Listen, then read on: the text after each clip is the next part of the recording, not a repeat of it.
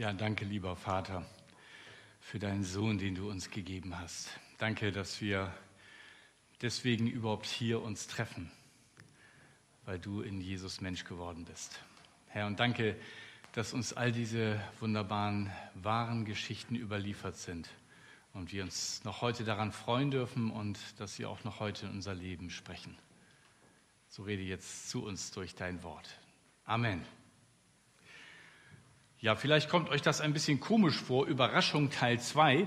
Ähm, irgendwie, wenn man eine Überraschung hatte, dann ist das ja eigentlich klar, worum es geht. Und wie soll es jetzt irgendwie noch eine Überraschung sein, wenn man schon darüber redet? Ähm, ich habe trotzdem gedacht, ich äh, nenne das mal so, weil wir haben eine Weihnachtsgeschichte, wo beide überrascht werden, nämlich Maria und Josef und ja noch einige auch, die mit zu dieser Geschichte dazugehören.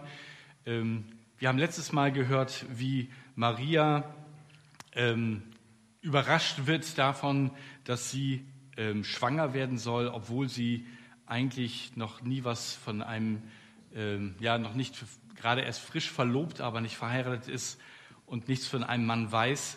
Und ich habe letztes Mal so die, die Predigt zugespitzt in der Aussage, Gott hat einen Plan für dein Leben, vertrau ihm. Das hat Maria gemacht. Sie hat ihm vertraut. Ein Plan heißt übrigens nicht, dass immer alles so läuft, wie wir uns das am schönsten vorgestellt haben oder als am besten empfinden. Es heißt auch nicht, dass alles, was uns passiert, dann auch Gottes Plan ist. Aber es gilt das, was Jesaja in Jesaja 55, 8 und 9 uns weitergibt. Denn meine Gedanken sind nicht eure Gedanken und eure Wege sind nicht meine Wege, spricht der Herr, sondern so viel der Himmel höher ist als die Erde, so sind auch meine Wege höher als eure Wege und meine Gedanken als eure Gedanken. Gottes Gedanken, Wege und Pläne sind oft schwer zu verstehen und zu begreifen. Und doch sind sie besser als unsere Gedanken Wege und Pläne. Darauf vertraut Maria, die von dieser Botschaft der unverhofften Schwangerschaft ziemlich überrascht war. Josef bekommt es mit, dass Maria plötzlich schwanger war. Ob Maria mit ihm darüber gesprochen hat oder ob er das irgendwann selber gemerkt hat, darüber sagt uns die Bibel nichts. Und Josef weiß nicht so recht, wie er damit umgehen soll. Verständlich, oder? Ich weiß nicht, ob irgendeiner von uns mit einer solchen Situation hätte besser umgehen können. Hören wir einmal rein in die Geschichte. Wir finden sie in Matthäus 1 ab Vers 18 bis 25. Da heißt es, und so wurde, und so wurde Jesus Christus geboren, Doppelpunkt. Seine Mutter Maria war mit Josef verlobt, doch noch bevor sie geheiratet und miteinander geschlafen hatten, erwartete Maria ein Kind. Sie war vom Heiligen Geist schwanger geworden. Josef war ein Mann, der sich an Gottes Gebote hielt. Er wollte Maria aber auch nicht öffentlich bloßstellen. So überlegte er, die Verlobung stillschweigend aufzulösen. Noch während er darüber nachdachte, erschien ihm im Traum ein Engel des Herrn und sagte, Josef, du Sohn Davids, fürchte dich nicht, Maria zu heiraten. Denn das Kind, das sie erwartet, ist vom Heiligen Geist. Sie wird einen Sohn zur Welt bringen, den sollst du Jesus nennen, das heißt, der Herr rettet. Denn er wird die Menschen seines Volkes von ihren Sünden befreien. Dies alles geschah, damit sich erfüllte, was der Herr durch seinen Propheten vorausgesagt hatte. Die Jungfrau wird schwanger werden und einen Sohn zur Welt bringen. Den wird man Immanuel nennen. Immanuel bedeutet, Gott ist mit uns. Als Josef aufwachte, tat er, was der Engel des Herrn ihm aufgetragen hatte und heiratete Maria. Er schlief aber nicht mit ihr bis zur Geburt ihres Sohnes. Josef gab ihm den Namen Jesus. Josef war ein wortkarger Mann eher zurückhaltend. Es gibt überhaupt kein einziges Wort, das über seine Lippen gekommen ist, das uns irgendwie überliefert wäre in der Bibel. Von Maria gibt es viele einprägsame Sätze, aber Josef ist schweigsam, ein sehr zurückhaltender Typ. Er arbeitet in seiner Werkstatt langsam und bedächtig und denkt sich seinen Teil. Wenn Kunden kommen, dann nickt er vielleicht kurz oder sagt vielleicht auch mal einen kurzen Satz. Er ist misstrauisch gegenüber spontanen Aktionen. Nein, alles sollte eigentlich gut überlegt sein.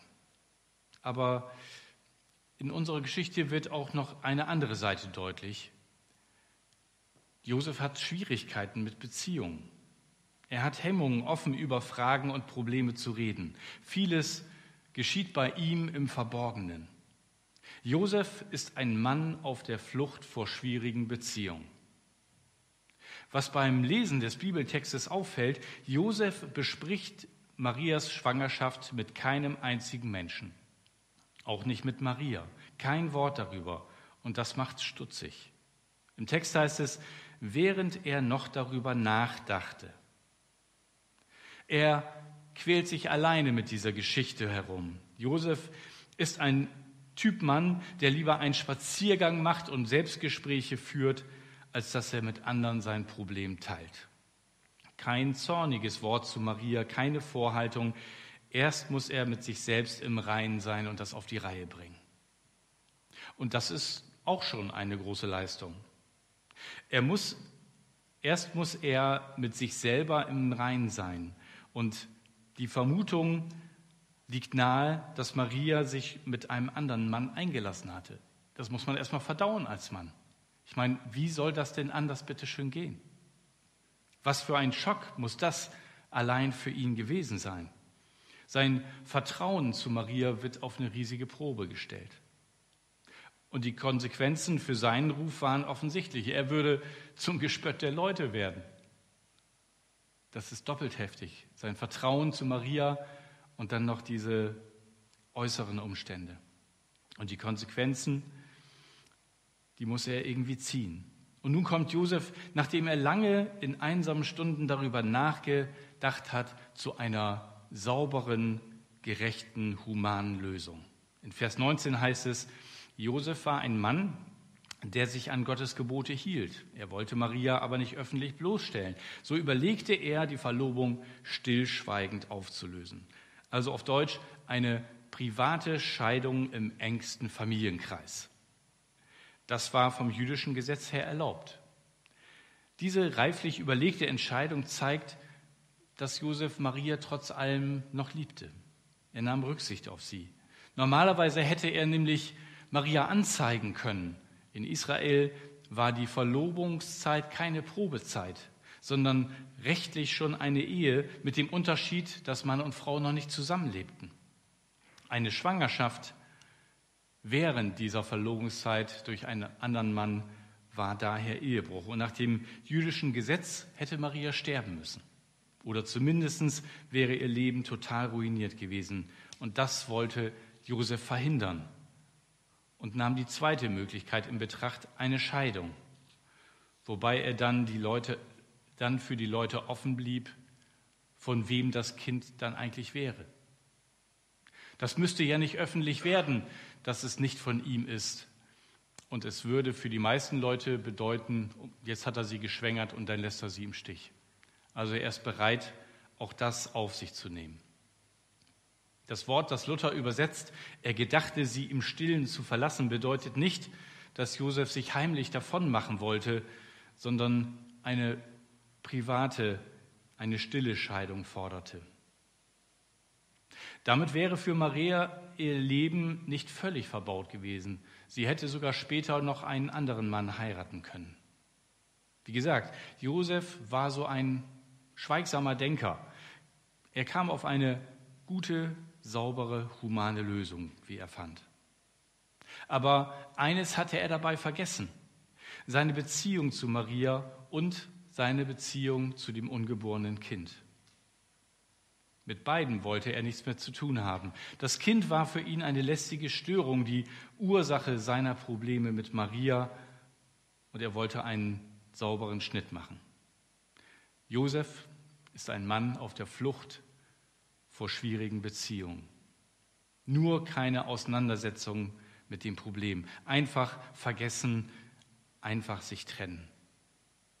Wörtlich heißt es hier, Josef beabsichtigte im Stillen, Maria von sich wegzutun, aus dem Weg schaffen.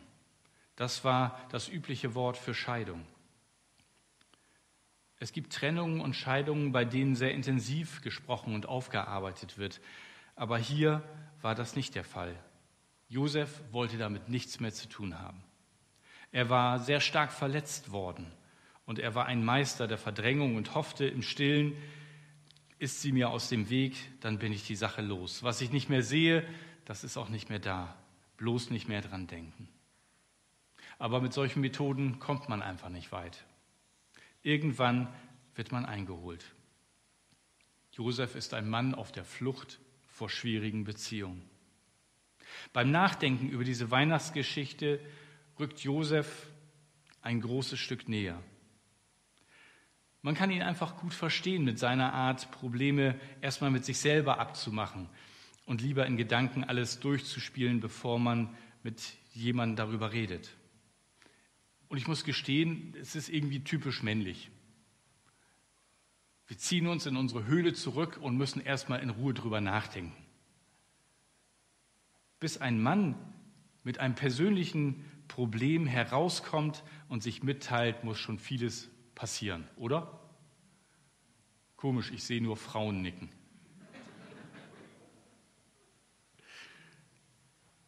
Gott hat offensichtlich etwas anderes mit Josef vor. Ihm gefiel diese saubere, gerechte, humane Lösung nicht. Sicher, Jesus hätte auch ohne Josef aufwachsen können. Maria hätte vielleicht einen anderen Mann gefunden und die Großfamilie hätte das irgendwie schon gemeinsam hinbekommen.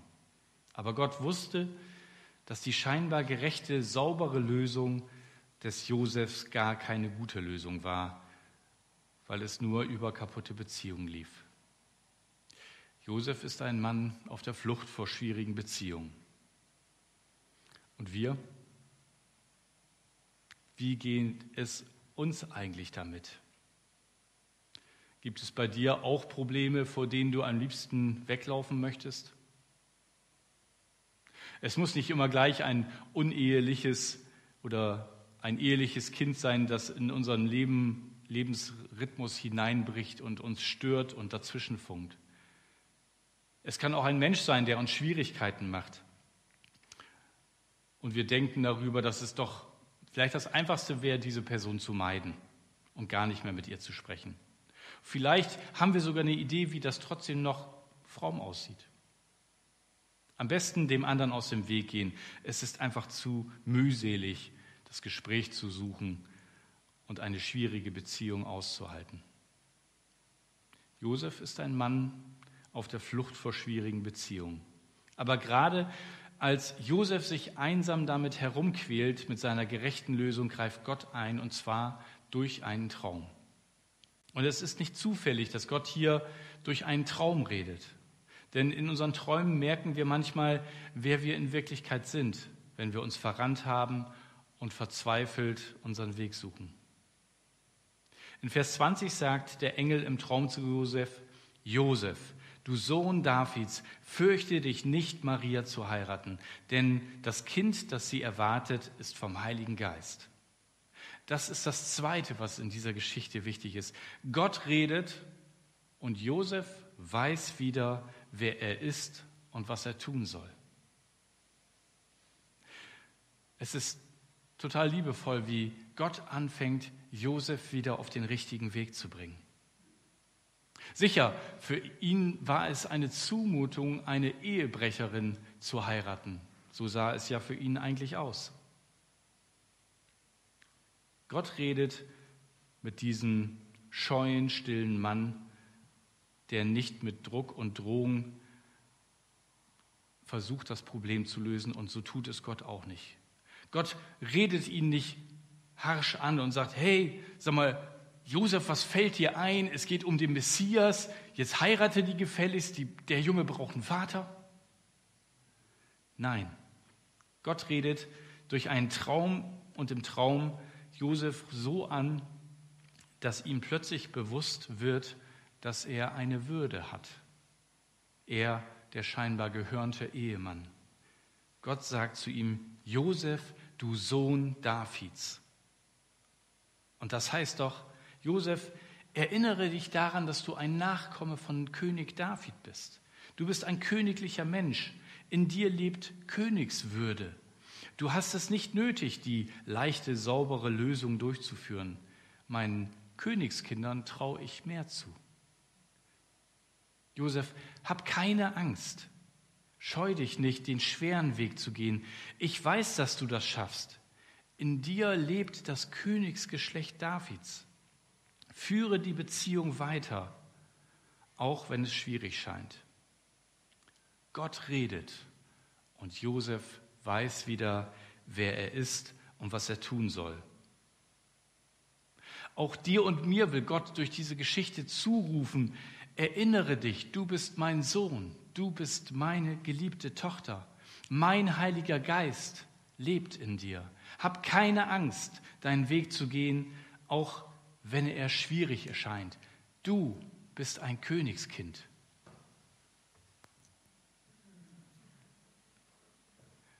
Ich kann euch auch sagen, wo man das kriegen kann, aber das ist jetzt nicht das Thema der Predigt.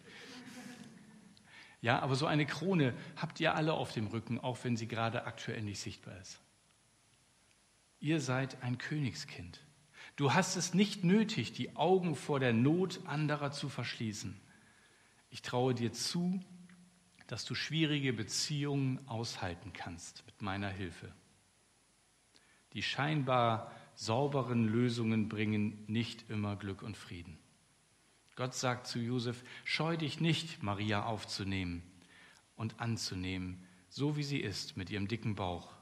Und wenn die peinlichen Fragen auch wenn das peinliche Fragen für euch beide bedeutet.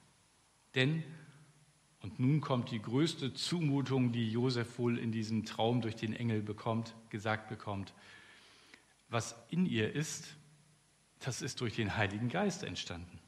Wie bitte Gott? Höre ich da richtig?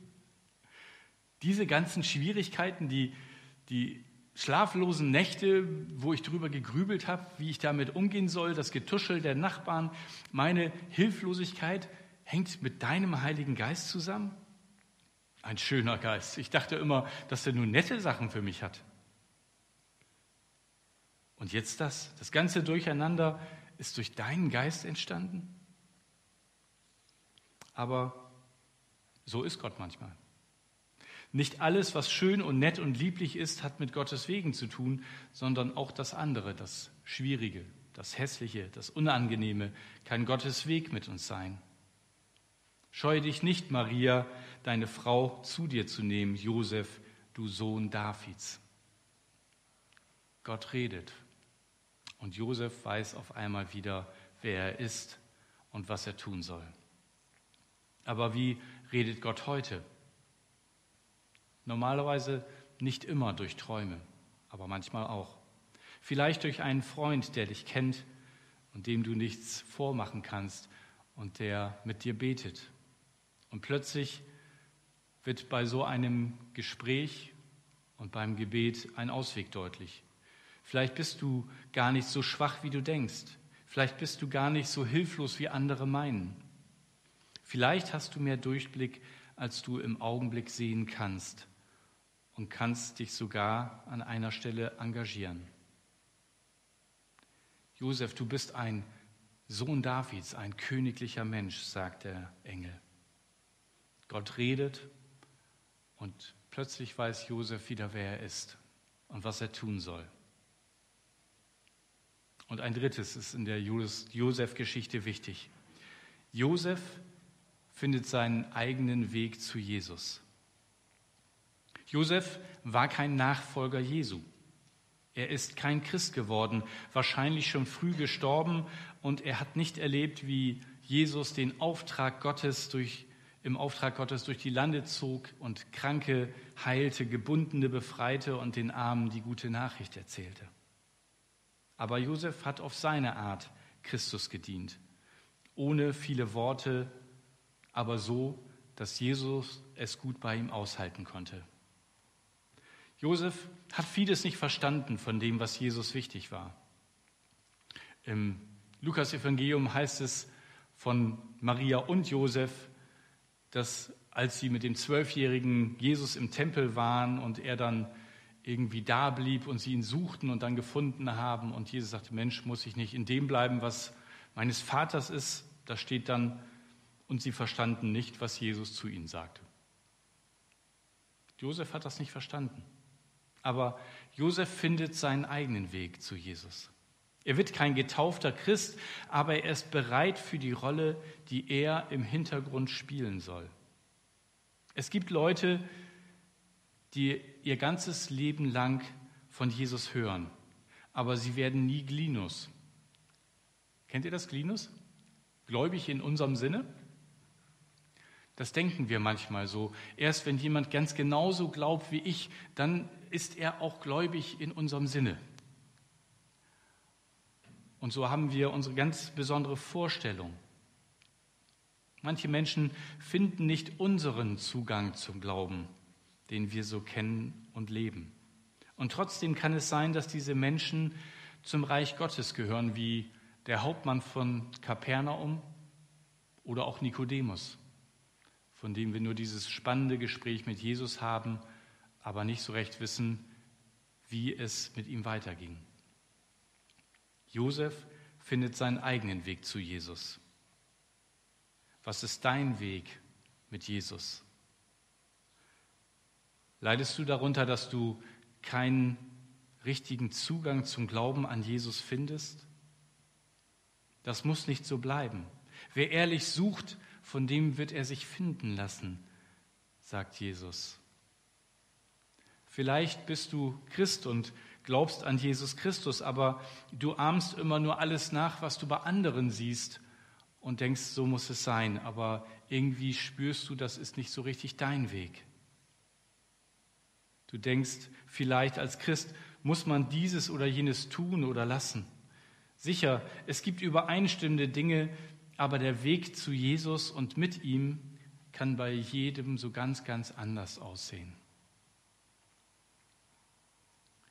Man muss Jesus nicht mit bestimmten Formen nachfolgen. Es kommt allein auf das Herz, auf deine innere Einstellung, auf deinen Glauben an. Da kann jemand ganz unscheinbar sein Christ sein und so leben und so ein Leben ist ebenso wertvoll wie das der großen Glaubenshelden. Und die Kirchengeschichte ist voll von Menschen, die einen eigenen Weg gegangen sind und zunächst sogar unangenehm auffielen, aber später vielen zur Hilfe wurden. Da ist zum Beispiel Fabiola. Sie lebte im vierten Jahrhundert nach Christus. Ich habe kein Foto deswegen von ihr. Sie stammte aus einem alten, adligen Geschlecht und wurde Christin.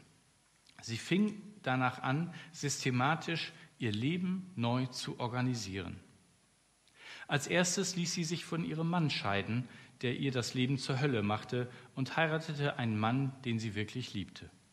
Viele Christen nahmen ihr das sehr übel, aber dann warf sie sich mit Feuereifer in die Arbeit für Christus. Sie gründete das erste Krankenhaus der westlichen Welt weil sie nicht nur ein paar Kranken, sondern im größeren Maßstab helfen wollte.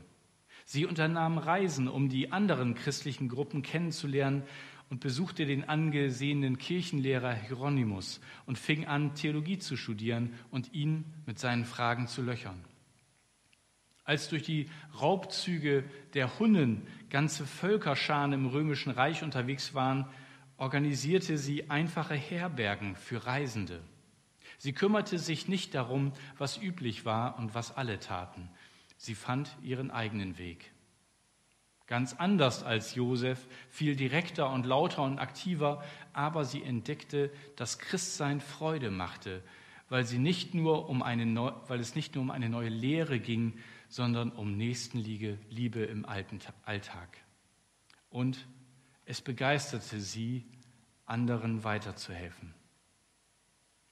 Josef findet seinen eigenen Weg zu Jesus und dadurch auch einen Weg zu seiner Frau zurück. In Vers 24 lesen wir, als Josef aufwachte, tat er, was der Engel des Herrn ihm aufgetragen hatte und heiratete Maria. was in diesem Satz alles drinsteckt. Das ist so zusammengefasst. Aber ahnt ihr diese ganze innere Anspannung, die Josef hatte, die sich jetzt mit dem Traum auflöste, weil er den Worten des Engels vertraute? Und wie er auf einmal mit neuer Freude auf Maria zugehen kann.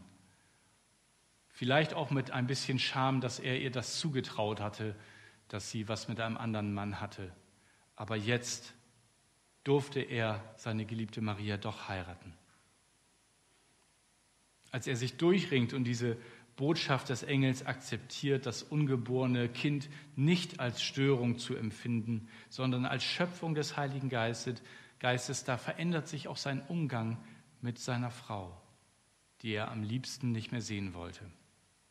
Und das ist oft so, wo wir unseren Frieden mit Gott finden, weil Jesus gekommen ist, wird es uns leichter, auch zum Frieden mit unserem Nächsten zu kommen. Josef findet seinen eigenen Weg zu Jesus. Wie sieht das bei uns aus? Sind wir zufrieden, so wie wir unser Christsein leben?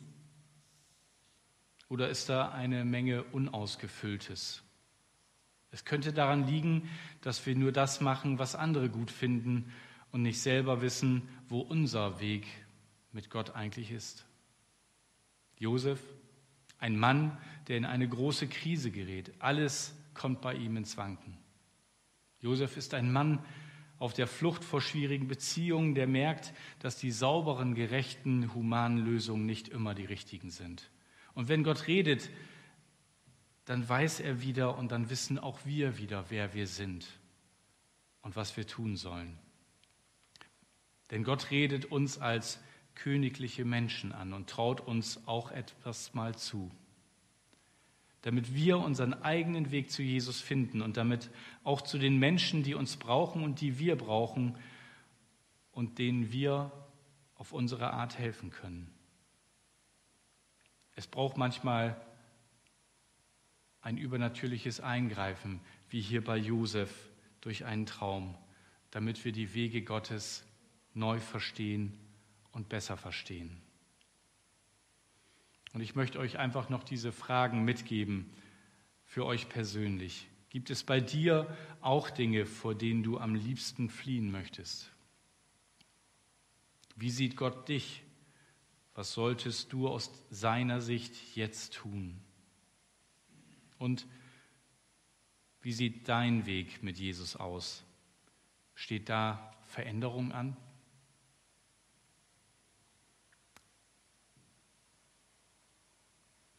Und vielleicht ist es so, dass du sagst, ja, mein Weg mit Jesus, ich weiß noch gar nicht, ob ich da am Ziel bin. Aber ich möchte eigentlich mit ihm gehen. Dann lade ich dir, dich jetzt ein, da ganze Sache mitzumachen und damit heute anzufangen. Und du darfst, bist eingeladen, das Gebet, das ich jetzt sprechen möchte, für dich selber am Herzen mitzubeten. Denn das zählt. Jesus, danke. Danke, dass du auch für mich in diese Welt gekommen bist. Ich lade dich jetzt ein in mein Herz. Ich möchte, dass du der Herr in meinem Leben wirst. Vergib, wo ich dich so lange ignoriert habe und daraus schlechte Sachen entstanden sind. Komm du in mein Leben, erfüll du mein Herz mit deinem guten Heiligen Geist. Amen.